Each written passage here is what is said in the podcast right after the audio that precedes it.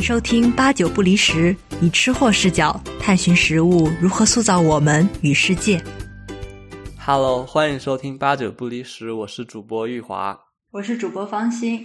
本期我们的主题说出来，大家先感受一下，是万物健康与食物系统。这又是万物，又是健康，又是系统的感觉，大家听着已经觉得很复杂，想调台了。不过我们先别急，其实我们想聊的很实际，因为这些充斥于媒体的学术圈当中，有很多高大上的概念，这些概念对我们普通的个体到底有什么影响呢？所以我们这期当中也会多多分享一些嘉宾以及我们自己关于学业和职业相关的个人故事。今天我们也可以借由万物健康这个和食物系统有很多共通之处的概念，简单回顾一下我们过去三个多月以来在不同主题的播客节目里面有哪些讨论是体现了万物健康的理念的。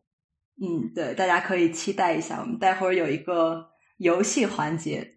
嗯，而且我们上一期关于农场动物福利的播客，可能有的细心听众已经注意到，我们有两位嘉宾是来自万物健康社团的大学生。当时我们没有介绍这个社团，其实也是留一个悬念在这里。对，所以今天我们又邀请到了南京农业大学万物健康社团的两位同学雅婷和易梅，先请两位同学做一个自我介绍吧。Hello，大家好，我是雅婷，嗯、呃，我现在是万物健康啊、呃、交流协会的啊、呃、主席，然后我的专业是生态学，但是我大一学年的时候刚入学的时候学的是动物医学，后来加入了万物健康协会以后，有了更进一步的对于自然科学的更深的看法，所以我在大二的时候转专业转到了生态学，然后继续。去探究更加系统性的学科话题。Hello，大家好，我是易梅，呃，然后我我是万物健康协会办公室的一员，然后我是南京农业大学环境科学专业的一名学生，然后我也是转专业到呃到环环境科学这个专业来的。大一的时候是学机械的，就是学工科的一名学生，然后因为发现。那时候觉得，就是可能自己对自然科学这一类的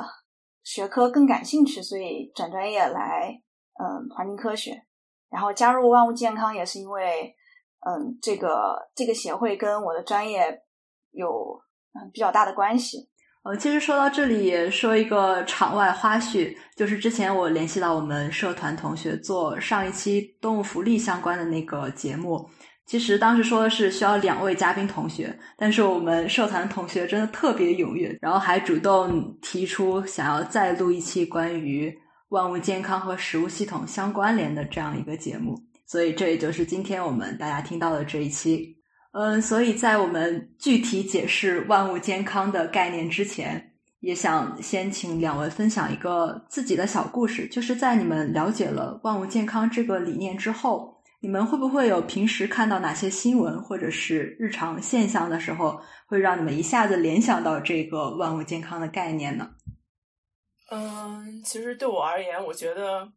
就从疫情开始吧，新冠疫情开始这一年，其实我觉得万物健康这个概念是愈发的这个，就是在我的耳边也好，还有在我啊、可以看到的网络上，越来越。比较可以说现在比较火的一个词了，因为那个新冠疫情刚开始的时候，其实我们当时我们社团就做了一个呃做了一个 workshop，就是关于这个新冠疫情溯源的一个讨论。我们当时请了一个荷兰那边的一个专家进行了一场讨论和交流，然后也对于如何防治这个新冠，然后提出了一些措施和有。和一些不同的想法，然后我们也当时也做了很多期的关于从 One House 的角度来如何来看待我们现在的这个大流行的这种一个情况。嗯，没错，就是现在这一个新冠疫情，实际上让人们很多人从原来不了解 One House 万物健康这个概念，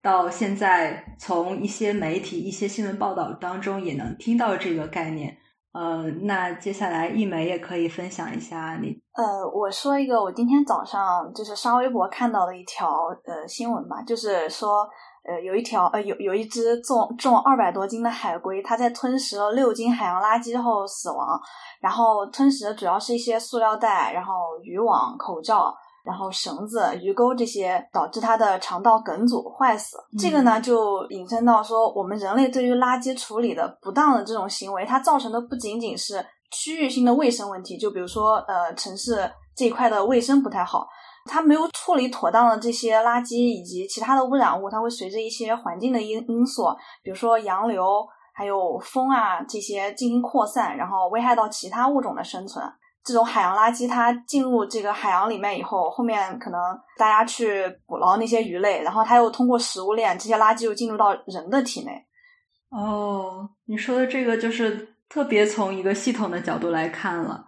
嗯，其实我们平时说，呃，塑料垃圾，一个是它没有在得到很好的回收的时候，它可能会污染土壤，然后会进而污染水源，然后水源又会。影响到这些生长在水里面的水产，然后人吃了这些水产又会影响我们的健康。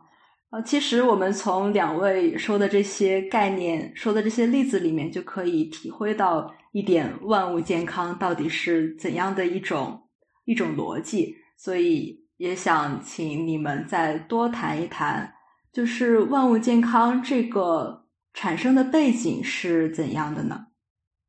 ？One House 其实虽然对很多人来说是一个比较新的名词吧，但是其实它这个理念还是很早就存在的。就是大家知道最早的这个啊医药之父希波克拉底，然后他当时其实就提出了空气、水、土地对人的健康的影响。然后后来又到了啊两千年左右的时候，那个时候在美国吧，最早。他们出现了一个 One Medicine，也就是现在的 One Health，然后是由这个加州大学戴维斯分校他们提出来的这么一个概念，然后再到后来，这个在北美啊，还有欧盟啊，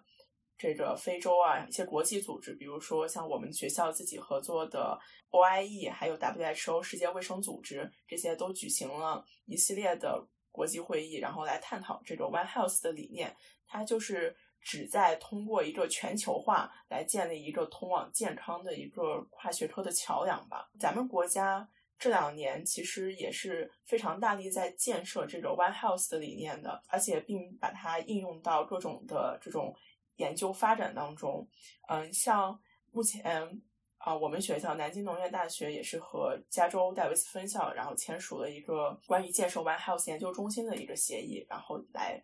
共同开展这个 One Health 的相关研究。其实这样看来，这个 One Health 真的是历史悠久啊！就是从希波克拉底这一个概念，其实就可以引申出，呃，我们人其实一直都在思考自己与环境之间的关系。只不过现在我们因为疫情，因为很多气候变化和物种灭绝这些等等的。问题，我们会更加意识到这样的人与自然的平衡是非常重要的。对，那我也想再问一下，就是 One Health，我们可以看到它有的地方翻译成万物健康，然后有的地方翻译成统一健康。那它这个所谓的万物健康或者统一健康背后的一些理念，用我们普通人能听懂的话来讲，应该是怎么说呢？啊，其实这个万物健康的话。说起这个，其实要给大家提到一个概念，就是关于现在的一个人兽共患病。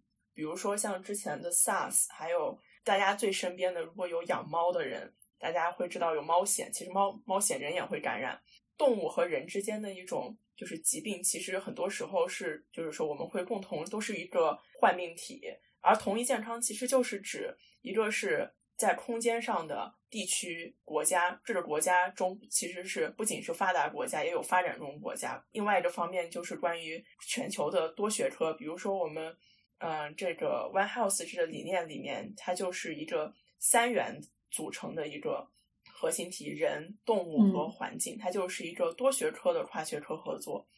然后这个同一健康就是其实就是指通过这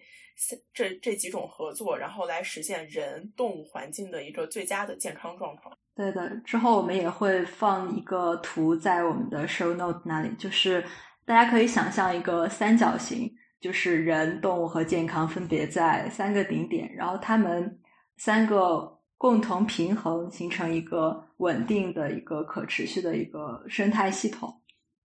对，所以其实，呃，我的理解就是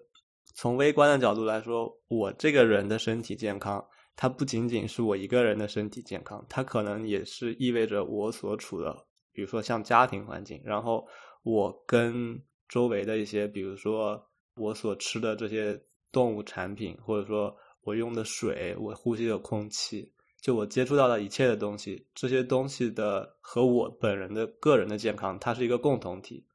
所以这就是为什么它会叫 One Health，就是从一个稍微宏观一点的角度，或者说。即使是从微观的角度来看，也都是这样子，就不存在说我个人的健康是可以跟我所处的环境的健康所割裂开来的。是的，是的，玉华，我觉得说的特别好，就是是这么一个，就是它是一个很系统的概念。呃，就像我一直很喜欢的一句话是 “You are what you eat”，你就是你所吃的东西结合起来，但是这些东西它就是产自于整个自然系统，来自于环境，来自于动物。所以我们的健康就并不是说是孤立起来的，而是其实是依靠了很多东西的支撑。没错，还有关于这个到底翻译成 One Health，呃，同一健康还是万物健康？这个你们有没有什么在社团内部的讨论啊？其实翻译还挺多，有会翻译成最多的翻译会把它翻译成同一健康，但是其实比较贴切的翻译方法就是万物健康。这个。它其实跟我们中文的使用习惯也比较相似，因为英文的 one 的它那个就是发音和汉字里的这个 one 就是也非常的相似。对，然后万物它也体会到了一个就是代表了一个万事万物的这么一个概念。对，所以我个人也更喜欢这个万物健康的翻译。还有前段时间我们在准备这一期节目的时候，我们也看到了一一个美国教授的演讲，他是讲了在如今这个。呃，有气候变化、物种灭绝和持续浪潮的这个疫情的影响下，One House 能有怎样的启迪？其实他这个视频里面，我最印象深刻的有两个点，一个就是他说，呃，我们其实只能预测我们创造的未来，就是说，我们现在这个时候实际上是一个非常关键的转折点，在疫情这个期间。能够做到的就是让我们的生态系统更加的平衡。如果我们在这个转折点过程中没有做正确的事情，可能我们的呃生态系统就会向一个更恶化的方向发展。那么可能以后就不只是这一个疫情，可能还会有更多的疫情，更多的人畜共患病的生成和发展。是的，就像我。我我觉得，不管是科研也好，还是 One Health 也好，它其实既是为当下服务的，其实也也是为我们的，更是为未来在服务的。然后接下来，其实我们也可以再听听两位关于南农这个 One Health 社团的介绍。呃，像你刚才提到的，你们有参加很多这样的活动，那有没有什么最印象深刻的？啊，我和一梅其实我们俩是参加。同一个活动认识的吧？应该哦不，我比一梅要前一点。就是当时我们有一个啊午餐挑战这么一个活动啊，我当时是因为这个缘由进了社团。我我们当时做的其实就是一个嗯生态农业的一个概念。当然，我们比较注重于一些嗯对于环境的处理上。就当时是做了一个这样子的一个嗯课题吧，然后延续了大概有两个月的时间。从那以后，我就对这个 One House 这个理念还是非常的感兴趣。像我们社团的话，除了这个午餐挑战，然后平常也会每年都会有一个 One House Day，就是在十一月份会举办，然后它每年的主题不太相同。然后像去年我们还承办了一个关于这个世界狂犬病日的这么一个活动，来阐明这个狂犬病和 One Health 之间的关系，以及我们作为是学生也好，还是作为这个普通的这个公民也好，我们对于这个狂犬病的认识应该是处于一个什么样的态度和一个什么样的应对的措施？就是我当时是没有参加这个午餐挑战，是。但是我也是因为午餐挑战才进的这个社团。是当时我有两个舍友，就是在参加这个午餐挑战。然后我记得当时他们有一个呃舍友的，他们讨论的那个论题是环境变化对青蛙变性的影响。当时他去找老师去去问这些问题的时候，我还帮他呃录了那个视频，有听到一些呃那个老师对于他们这个论题的这个观这个观点。就后来觉得这个午餐挑战还蛮有意思的，就进一步的去了解了 One House 这个社团，加入了。就好像是在你们的正常的专业学习之外，通过这个 One House 社团的很多活动，也了解到了很多不同学科之间可能产生的一些交汇的火花。嗯，其实我也可以给大家介绍一下这个午餐挑战。嗯，其实午餐挑战就是我们这些学生在。利用午餐的时间去解决一个问题。其实我前面没有说，我也是个人和 One Health 社团有很多的渊源，因为我也是南农的毕业生。然后，呃，之前也是因为我们学校有和 UC Davis 有这样一个访学的活动，也是因为 One Health 让我第一次有了出国交流的机会。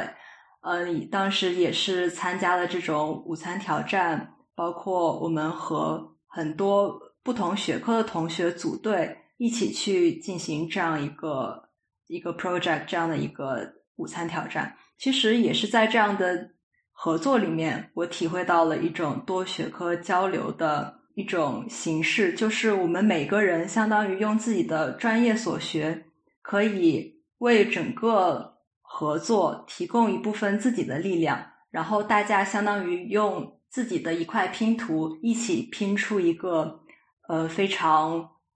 呃全面的对于事物的解决和对于事情的理解。嗯，我们可以从方心，包括像雅婷和一梅分享的个人故事看出来，其实这个食物系统或者说农业相关的一些专业。在大学的学习当中还是很有意思的，而但是我觉得大家普遍对于农业或者说食物系统相关专业还是一个觉得比较土，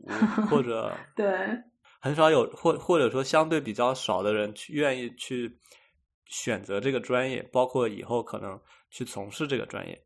嗯，就说到之前在南农，我们的校训是“诚朴勤人”，然后大家就吐槽勤人倒是不一定，诚朴但是是肯定的，就很诚朴、很土的那种感觉。是的，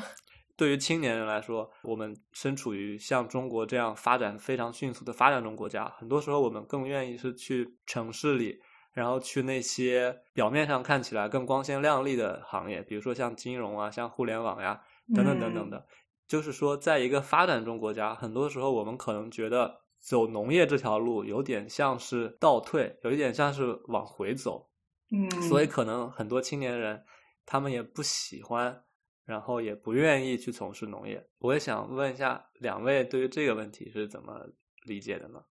嗯，其实我对这个问题感触还挺深的，因为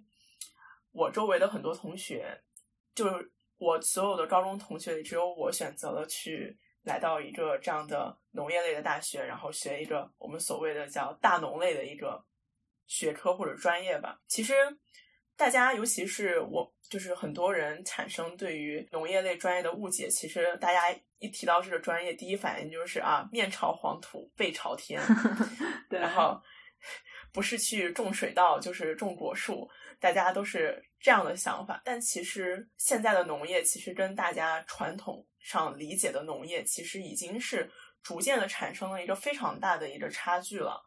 就是我们其实现在提出的非常多的对于这些，比如说现在有啊，像我们学校现在开设的这人工智能专业，它就是针对一些智慧农业的。那像我们生态学专业的话，我所在的这个实验室，我们都是通过研究土壤动物或者是是这种，然后对于啊这个有机物啊堆积物的一个分解，其实让土壤就变得更加的有效。就是大家其实看到的种地啊什么的，就是其实都不是非常简单的说，我把这个种子它种进去了，它就一定能长出想需要的这个样子。它其实是需要中间非常非常大的一个技术含量，包括基因改良啊，然后还有这个培育啊、栽培啊，这个中间非常多的步骤。而且像咱们国家现在要在提升一个可持续性发展社会的话，其实我们是面临非常多的挑战的。我们既要现在所谓的要减碳，但同时其实我们的产量的要求，还有就是各种作物的多样性，它一点都没有下降。所以，其实我们在农业上面临的挑战也是非常直接的。其实，这个学科的挑战性也好，还有发展性，我觉得是一点都不低于现在非常热门的一些计算机还有商科的。因为它作为第一产业，这个农业上它和人的吃饭问题是挂钩的，就是它是一个刚需。所以，我觉得其实到啊农业类的学校里面以后，其实你很大的感感觉就是，其实你是在。了解和帮助一个就是真正的一个呃社会上的一个热点或者是痛点话题的，而不是说你站在了一个非常高的一个高度去俯视很多问题。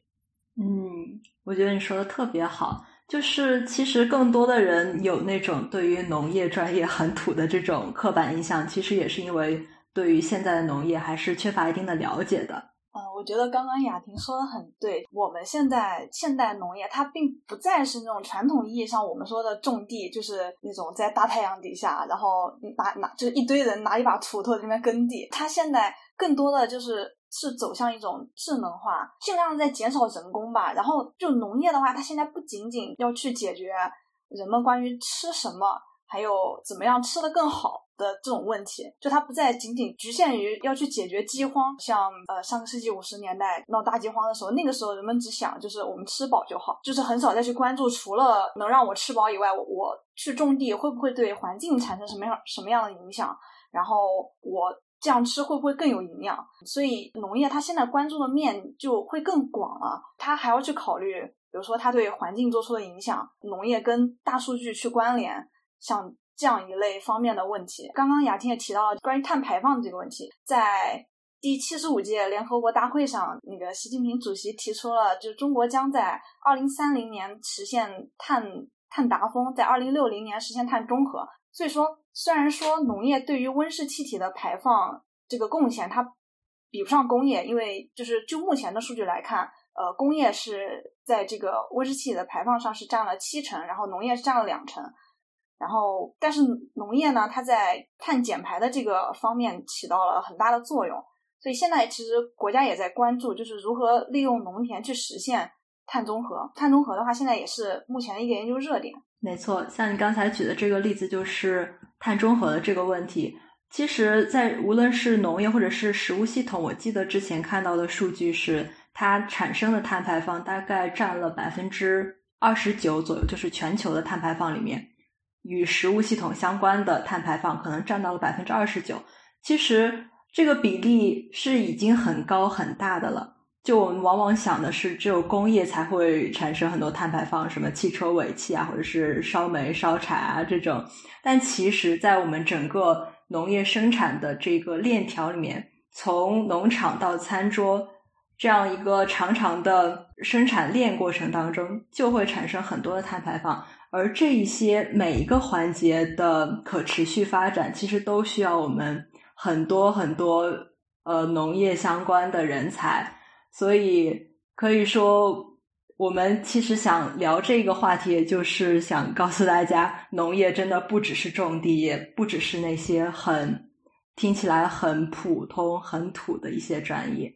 对，然后其实像农业相关的专业，我们就可以简单的列举几个，像类似于人工智能、机械工程，对，农业信息学，对，然后像供应链啊，然后像其实包括商科的一些人力资源管理，其实跟农业都是有很大的关系的。只不过可能我们在学，因为我是商科的嘛，我在学商科的时候，我从来都不会想说，等我毕业了，我要去从事一个农业相关的工作。但其实。农业对于所有专业的人才都是有需求的。我觉得作为我们青年，其实是可以考虑一下，包括在职业规划上面多看一下像农业里面的一些机会。其实，在我们人类社会走到了一个十字路口的这个过程里面，可能农业是一个充满机会的行业。我们为什么说这么多，让大家去从事农业相关专业，也是因为我们也可以看到，其实 One Health 它作为一个方法论，它是需要很多学科的这种人才去进行实践的。所以，就是如果我们没有办法让更多的人在农业相关的不同领域里面，去参与、去学习、去从事的话，其实类似于 One Health 这样的方法论也很难真正的落实。没错，就是这也就是 One Health 很去强调一个多学科交叉、多学科合作的一个这样的一个理念吧。嗯，那我们现在可以进行下一个环节，就是我们来玩一个连连看的游戏，就是我们叫它“万物健康与食物系统连连看”，也就是说。我们相当于有两组卡片，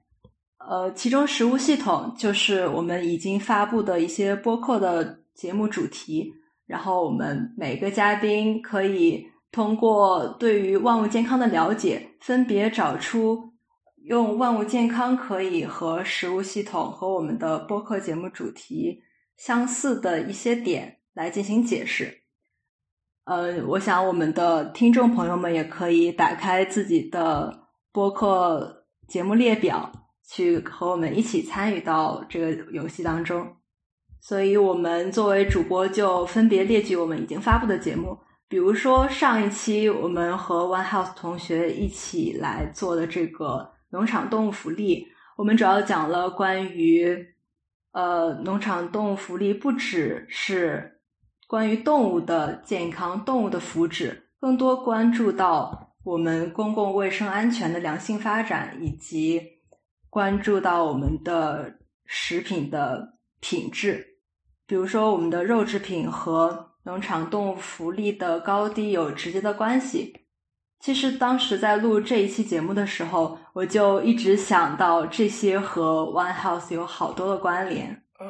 肉制品。和这个 One House 的话，现在比较火的一个是这个植物肉的一个概念，还有一个方面是现在的一个就是人工肉，通过这个呃细胞培养的这么一个手段来制造出这种呃人工肉。嗯，这里面其实从 One House 的角度来看，植物肉的话，其实相对普通的这种我们可以买到的这种普通的肉而而言的话，它其实我个人觉得在减排上其实是有一个蛮大的一个帮助的。嗯。因为像这个，如果是我需要天然的这么一个肉的话，我建立一个农场，这就是其中的饲料也好，还有这个污染也好，还有排放也好，其实对于环境的影响还是很大。但是如果我们可以用植物肉来代替的话，比如说大豆蛋白呀，现在这种做的比较多的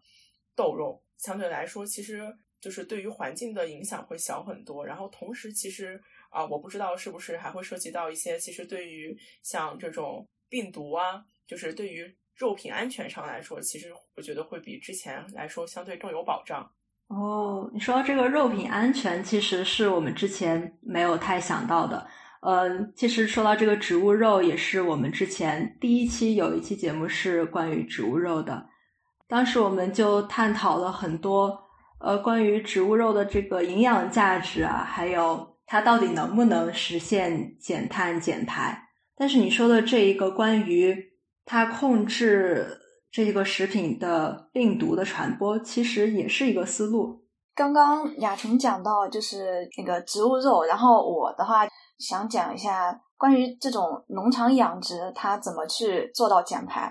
嗯，就现在大部分的养殖场他们会为了达到那种嗯生态农业，嗯或者生态畜牧业吧，他们会采用那种种养结合的。这种方式，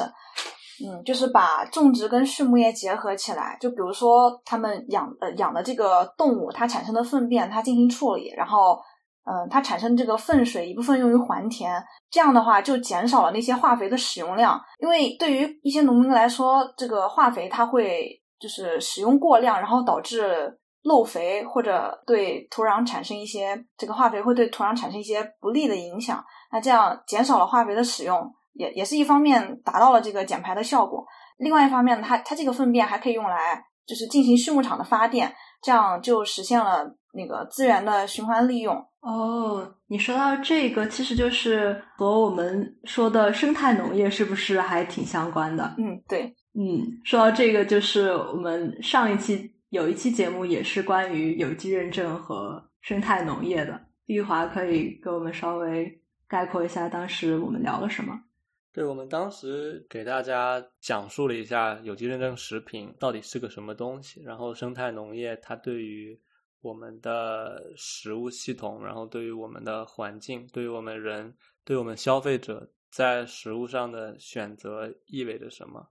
像生态农业的话，其实我们当时更关注的就是一个是它对于环境的益处，还有一个就是它生产出来的作物可能在品质上，或者是说在味道上，相较于普通农业生产出来的作物，都会更加的有一些。自然的气息吧。嗯嗯，在我的理解里面，我觉得 One Health 它更多的是一个公共卫生、公共健康的概念。所以，其实，在畜牧业上面，它是有一个非常强烈的体现的。像这个呃人畜共患病，像在美国的话，会有这种疯牛病。如果我们撇开病不谈的话，其实还有很多像抗生素滥用啊，有一些激素的使用。就我们知道，像我们国家的运动员，他们如果要去参加奥运会的话，他们整个日常饮食中面中的这些肉都是需要有呃非常严格和统一的对这个规格的嘛。然后我还看到他们说自己如果想要出去吃饭的话，都会自己带着肉去外面的饭店。嗯，就是很严格的要食品溯源，就是一定要知道这个肉到底是怎样生产出来的，到底有没有。是用过量的抗生素，这样。对，关于食品溯源和这个像疾病大数据这个部分，也可以请两位同学给我们讲一讲。我觉得这个既和我们食品有关，又和这个呃畜牧业养殖有关。就是 O H 现在其实主要的针对的就是这个，就是公共卫生这一块儿。但其实像抗生素还有耐药性也好。呃，一方面是现在的很多肉品啊，或者是这种呃里面，我们对这个话题是比较敏感的，就是提到这个，大家都会哎比较关注于这个抗生素和耐药性这么个事情。但但是其实从呃 One Health 的角度以及比较专业的角度来讲，其实我们对于现在的一些抗生素耐药性的溯源，其实我觉得是存在一个嗯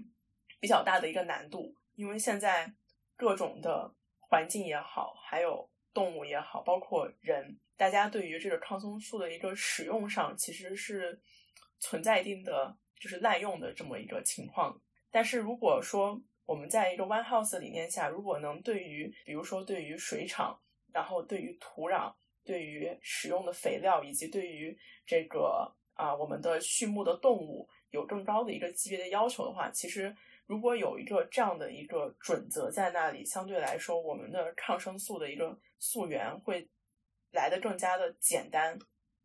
而不会像现在，其实有的时候我们是非常难查到它到底是哪一个环节出现了真正的一个问题。嗯，说到这个，还有一个难点就是我们之前也会聊到的，说到底怎样的一个标准才是滥用？其实这也可能更需要一些。很多不同学科之间的一个学术上的呃交流和大家达成一个共识，才能制定一个标准，进而应用一些呃食品溯源以及大数据的这些方法，才能做到我们食品真正的能溯源，能查到他们每一步流程是怎样被生产，以及他们的品质由谁来负责，谁来保证？是的。就是现在的很多溯源，就是也提出了更高的要求，就是不仅是从这个生产链条上的溯源，很多也是一些环境因素的一种综合性的影响的溯源。嗯，对于这个溯源，有没有什么比较形象的例子可以讲一下溯源的方式呢？你像如果在很简单的来说，比如说就是在一个啊，我们经常吃的这个牛肉，那就是一个牧场里面。那这个牧场的话，很简单，如果牛是吃草的，那么这个草它里面你用了什么样的一个啊除草剂之类的，除草 剂对，或者是肥料，去让这片地变得就是可以一直的，或者是。不间断的吧，来提供这个比较充足的草药的。嗯，那还有喝的水里面，当地的水是是如何处理的？是以一个是否是以一个比较健康的，或者是可以符合这个标准的一种方式去处理的？那这是水。那还有就是空气的一个循环上，就是不仅是抗生素了，空气的循环上，像去年发生了一起关于这个布氏病毒的这叫事故吧，因为。是发生在什么动物上呢？发生在这牛，就是它是在呃兰州兽研所的这么一个地方，然后发生的这一个布氏病毒的这么一个事情，它就是空气传播，因为布氏病菌它是很容易被传染起来，速度是非常快的，它是可以由风媒来进行传播的，因为这个啊牛场它是属于这个上风。这个人住的是在下风区域的，这样风一吹就导导致下风的有几千人受到感染。这其实跟牛场当时没有一个妥善的处理他们的这个空气的排放啊，还有啊牛场的选址啊，都是其实都是没有遵循一个标准，以及非常背离我们这个 One House 的这个理念的。就是他只是把它的生产当做了第一，但他其实并没有顾及到周围的人和环境的一个综合性的影响，而造成了一个比较悲剧的事故吧。哦，你说这个例子就是很具体，就我们可以看到，虽然 One House 的理念就是三个词“动物健康与人”，但是在实际应用当中，比如说应用在这个牛场当中，它就已经细节到你要考虑这个呃农场的位置和这个风向的关系，以及它这个农场里面这个水源的排布，呃人员。呃，工具应该放在哪里？然后人员应该遵循怎样的呃操作步骤，才能保证每一步都是安全，都是不会产生一些安全隐患的？我觉得这个就是很需要嗯不同学科的人或者是专业的人去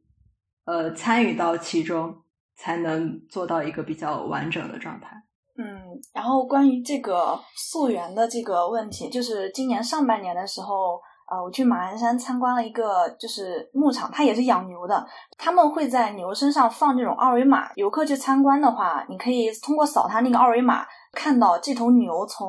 它出生，然后一直到现在的，就是整个这个生长阶段过程中。比如说他每天吃了什么呀？然后他如果生病了，他用了什么药？就这也是就是算是一个动物的回溯系统。然后现在也在智能化牧场里面也在去推广这样一个回回溯的系统。嗯，没错。其实说到这个，可能也不光是二维码吧。我觉得像这二维码是为了让参观的人可以方便的扫，但是在很多农场里面，动物可能都有一个吊牌来记录它们的生活状态。以及可能每一个动物它需要喂多少食都是固定的，就我觉得这个是很智慧化的一个体现。是的，现在智慧化就是帮助这个 One Health 理念其实更好的一个执行，就让每一步都变得有数据可以查，然后有记录在，我就可以去不断的去进行一个改善也好，还是我的这么一个认证也好。嗯，说到这个生态和有机。其实我们当时也在想一个问题：如果 One House 它更多的关注这个公共健康的话，它会不会呃也在一定程度上呃促成食品的一些其他品质的改善呢？就是在 One House 和食品这个领域有没有什么更多的一些拓展？毕竟我们说食品的时候，并不是一个能给我们提供能量的东西就好。而是我们希望它又美味又健康，然后又营养。所以这个角度，你们有没有觉得 One House 也可以有更多的拓展和延伸呢？我觉得其实还是有很大的一个拓展。像现在啊，我们 One House 联合康奈尔和印度，我们也开了一个课程，就是专门来讨论食品、水、能量。然后寻找他们中间的一个联系，就是其实食品农业就是最终它所呈现于人最直接的东西还是一个食物为主嘛。但其实像 One House 来看的话，如果其实我们比较很严格的制定出了一套符合 One House 这样的一个政策的原则，然后去进行实践的话，其实对于现在市面上的很多食品安全，我觉得是得到了一个非常大的一个保障的。然后对于当下的一个食品的一个市场也好，也也是有一个非常重要的一个意义的。因为像普通的一个农产品，如果不考虑这些方面的话，它可能短时间内你看起来它看似是非常的安全的，但是嗯，长久来看，它其实对于呃环境也好，或者是对你自己的这个安全的隐患，其实你是没有办法去详细的或系统的去了解到的。然后它其实也对于现在的一个生产和制作提出了一个非常高的一个准则，就是它不仅仅是对于这个当下的，它更是一个对于一个可持续发展的一个未来，我们是否能吃到比较安全、比较高质量的食品的一个践行标准。你说这个关于未来的角度，我之前确实没有想到过，但确实，当我们用 One House 的理念去思考的时候，我们也思考。我们人的耕作和生产对于动物、对于环境，那当然也就考虑到这个环境未来能不能继续满足我们当下的这种生产的需求。所以，确实是在这个 One House 的理念之下，我们食品的生产、整个食物系统的一个合理的规划，都需要有更高的准则。其实说到这个，如果我们继续连连看的话，那就是已经可以涉及到我们很多实不相瞒的系列，就是关于营养方面。呃，当我们的食品行业的标准提高了之后，那自然食品的品质也会提高，那我们食品的来源可能也会更营养、更美味，所以可能都是一个很相关、很相辅相成的。呃，我觉得就是。呃，关于万物健康这样一个概念，它要要去生产这样一个呃食品，这个环境允不允许它生产出健康的产品？那举一个比较现在大家都就是很在热议的一个话题，就是我们土壤重金属的问题。呃，因为我们实验室是在做关于低铬富集的水稻的这样一个研究，铬污染的话，它现在算是在土壤重金属污染里面占一个大头。我们要去做的，一方面你是要让自那个食物里面它它自身去减少对重金属的富集，那另外一方面呢，在环境上你如何去把这些重金属呃去除，或者是把它固定起来，减少土壤里面的重金属的含量。然而且很多动物它在食用了这样就是富含富有重金属的植物之后，它也会导致自身的疾病疾病，然后死亡。这也是 One House 理理念在作物生产这个过程中得以体现的一个方面。那说了这么多，我觉得 One Health 它其实虽然是一个从外国引进来的观念，但其实它背后的一些哲学体系也是全人类共有的。比如说 One Health，它翻译成万物健康。中国我们有这种所谓天人合一的概念，然后像我们之前有一期是讲少数民族饮食文化，包括像本土饮食文化的，可能 One Health 这个概念，万物健康这个概念，在来到中国之后，也可以跟更多的中国一些传统文化也好，或者说本土文化也好，进行一些相应的结合，这样子可能也会更有利于大家的接受。我记得当时我们聊到的就是有不同的。生态系统的农业，就是比如说我们最常见的那种鱼米之乡，在稻田里养鱼，同时这个又是一个水稻田，就是这样一个很多可以顺应当地气候条件，然后又呃顺应当地的生产需求的农业方式，实际上在我们远古就存在，但在当下也是更需要我们。很多同学的很多技术的支持和高精尖人才的帮助，才能够实现。其实我是觉得，像一些流传很多年至今的一些模式也好，或者说它的这个生态系统也好，就比如说像这种道鱼共生啊，或者说桑基鱼塘啊，他自己虽然没有说我这是一个遵循某种科学方法论的方式，但我相信在他的实践过程当中，他确实就是符合像类似于万物健康这样子的一些理念的，只不过他们没有去用这种科学的方式进行定量定性的研究，但其实很多这种所谓的本土文化或者说。地域特色，它能够流传至今，并且还在今天发挥这样的生命力。我相信它其中对于这种万物健康的理念，肯定是践行的非常好的。就是雅婷和易梅对于这方面有没有什么了解？嗯，玉华说的这点，我觉得还是蛮有感触的，因为这和我的专业也是相关的。我作为啊学生态学的，这方面也是算是小有了解吧。然后和这个 One Health 之间的关系，其实就像玉华说的，就是。啊，说的比较通俗一点，就是很多东西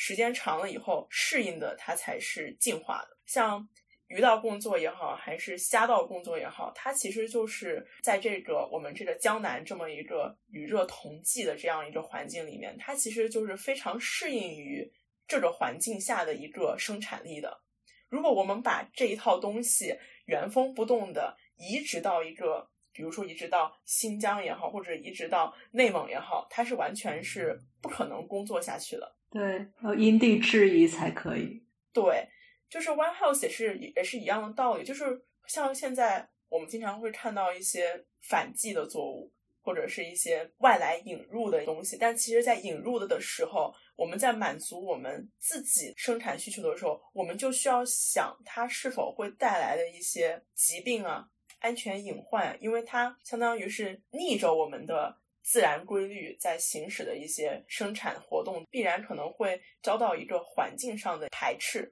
对，所以其实我们是需要需要去思考一下，国内发生的像很多植物上的疾病啊、蝗虫的侵袭啊、外来物种的入侵啊，它都跟我们本土的作物或本土生物的多样性的衰减，其实是有很大的关系的。我们在思考怎么样子去维护好我们人、动物、环境之间的关系的时候，我们有的时候其实可以保持一个思路，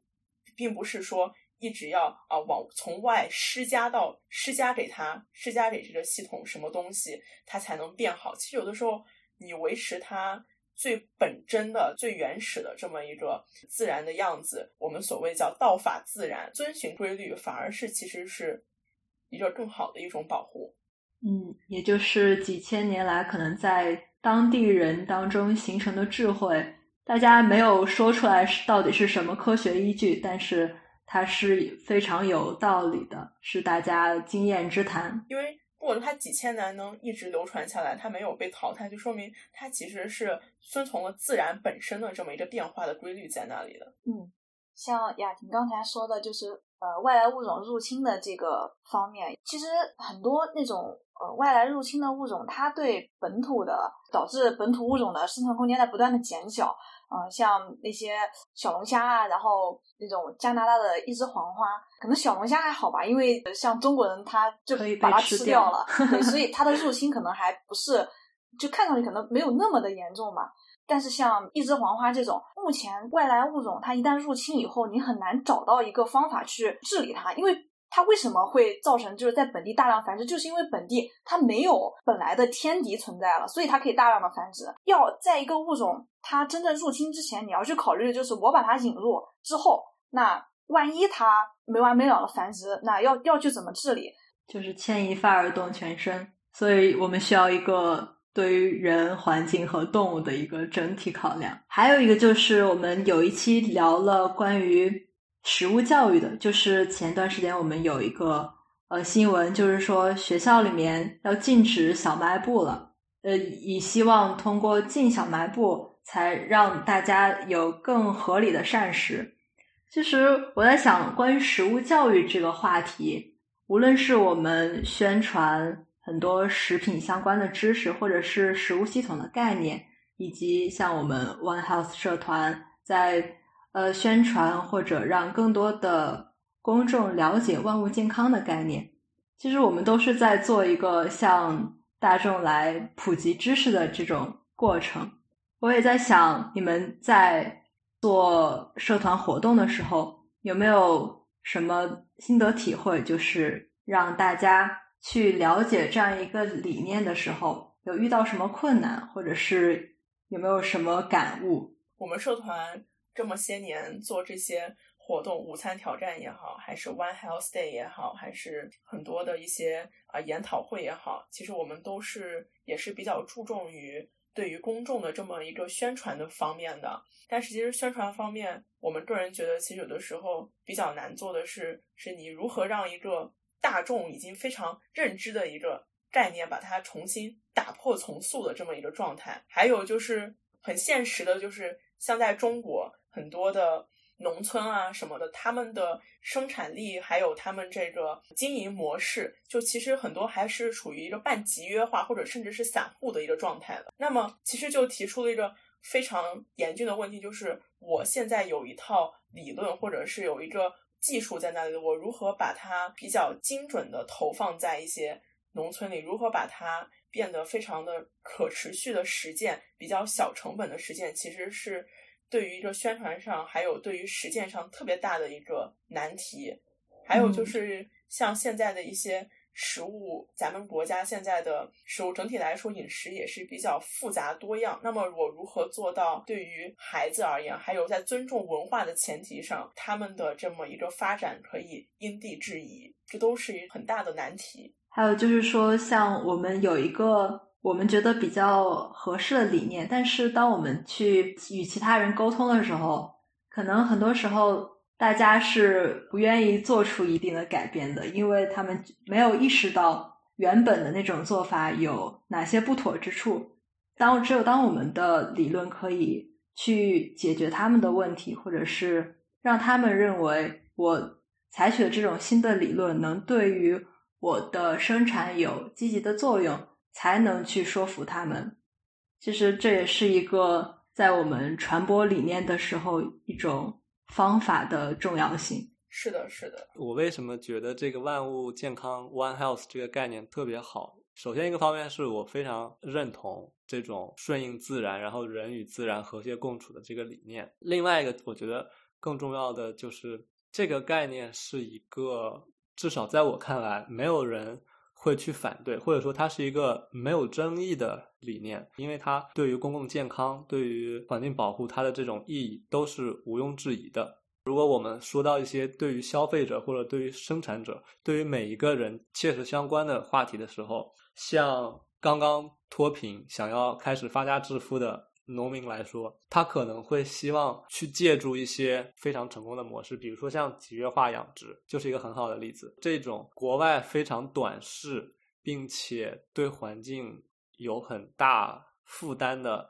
发展方式，当他们现在意识到不好了，然后告诉其他全世界的人说这些方式不好，大家不要用。但是你去告诉一个刚刚脱贫、想要用这种在短时间之内可以得到比较大的经济效益的方式来发展，去获得一个更好的生活的时候，其实是很难说通的。但我觉得像 One House 的这个概念，就不管你是什么样的背景，不管你来自哪里，不管你现在从事的是什么行业，我觉得你都应该去了解，都应该去。掌握人、动物、环境，我们是一个整体。这个自然、这个星球是有一些边界，我们需要去遵守，需要在这个边界里面。对，资源不是无限的。对，就是需要在这个边界里面去发展，然后也需要遵守这些边界里面的一些规则，需要去遵守这些里面的一些自然规律。所以我真的觉得，就是 One Health 这个概念非常好，就不光是从事农业的人需要知道，就是我们每一个普通人都应该去了解，都应该去学习的这么一个概念。对。而且在了解了之后，更重要的是怎样用这样的一个理念去解决我们的生活中的问题。无论是我们怎样去分析，呃，生活中的问题，还是说我们在自己的专业领域去解决问题，这些理论都可以给我们很好的帮助。那我们这一部分关于连连看的游戏就到这里啦。嗯，其实我们整个在做的一些找相似、找关联，其实我们就可以发现万物健康理论和食物系统真的有特别多的关联。而且不只是这两个理念之间的关联，更多的是，比如说万物健康与生活、食物系统与生活与我们每一个人之间的关系。而且，其实就是这是一个很简化的游戏嘛。我们已经发布的播客节目也不是很多，只是仅仅能触及到食物系统的其中的很小一部分。所以，就是说，在我们这种广泛的关联存在的状态下。我们还是需要不断的去通过实践，通过事例的具体分析，才能去领会到这个简简单单的三个词所组成的万物健康，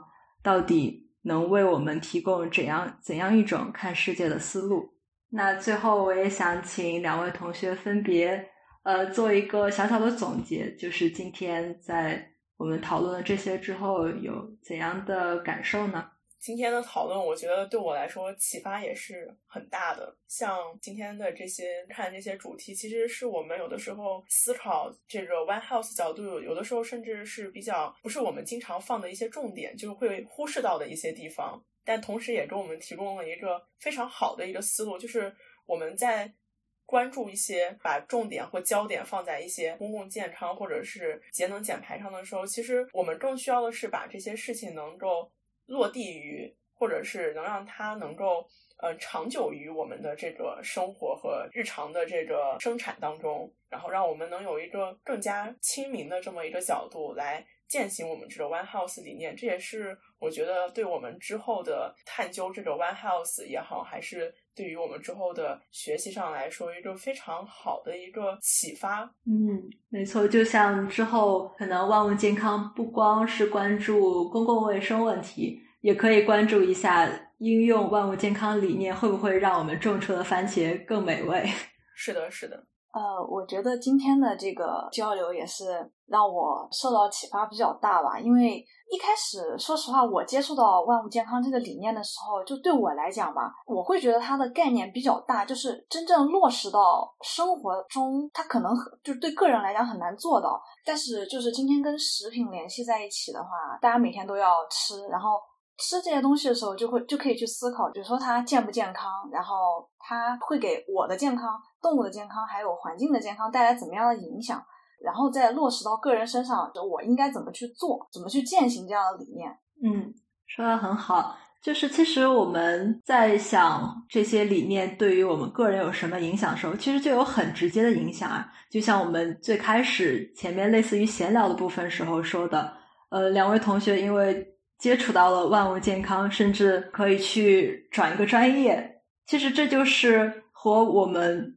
个人的人生发展就有很直接的关联。比如说，我们在了解到这些概念之后，我们意识到可能社会中有这样一个需求，而我作为一个学生，或者是我作为一个从业者，可以用自己的学习或者是工作与行动。去为世界做出一点点贡献，即使是没有这种很直接的影响，在我们了解到这些概念，以及看到其他人通过这些概念对于事物的解读的时候。我们也可以因此对于世界多一份很系统的思考。嗯，而且我其实今天觉得雅婷和易梅也让我很感动，有这样子的青年人，有这样子的大学生愿意去学习，愿意去推广，愿意去践行这样子的概念，我觉得真的。很可贵，也希望在未来几十年里面可以继续发挥你们在这一方面上面的热情吧。对，加油加油！